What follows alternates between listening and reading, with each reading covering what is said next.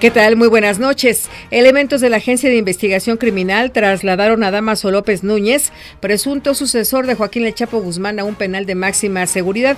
Fue llevado a bordo de un helicóptero Bell de la PGR. Al reconocer que las autoridades han estado ausentes en materia de seguridad pública, el presidente Enrique Peña insiste en la urgencia de que el Congreso apruebe ya un marco legal para modernizar las corporaciones policíacas.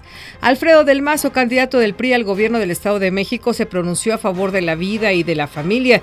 Dijo que está en contra de la despenalización del aborto y el matrimonio entre personas del mismo sexo. Del Mazo respondió que está a favor de los derechos de la familia y sobre todo del niño por nacer. Además, el priista que encabeza junto con Delfina Gómez, la candidata de Morena a las encuestas de popularidad para la gubernatura de uno de los estados con más votantes a nivel nacional, indicó que es un político que está a favor de los derechos de las familias, por ello dijo que no puede apoyar ese tipo de iniciativas consideradas progresistas. Hasta aquí las noticias, le saluda Nora García.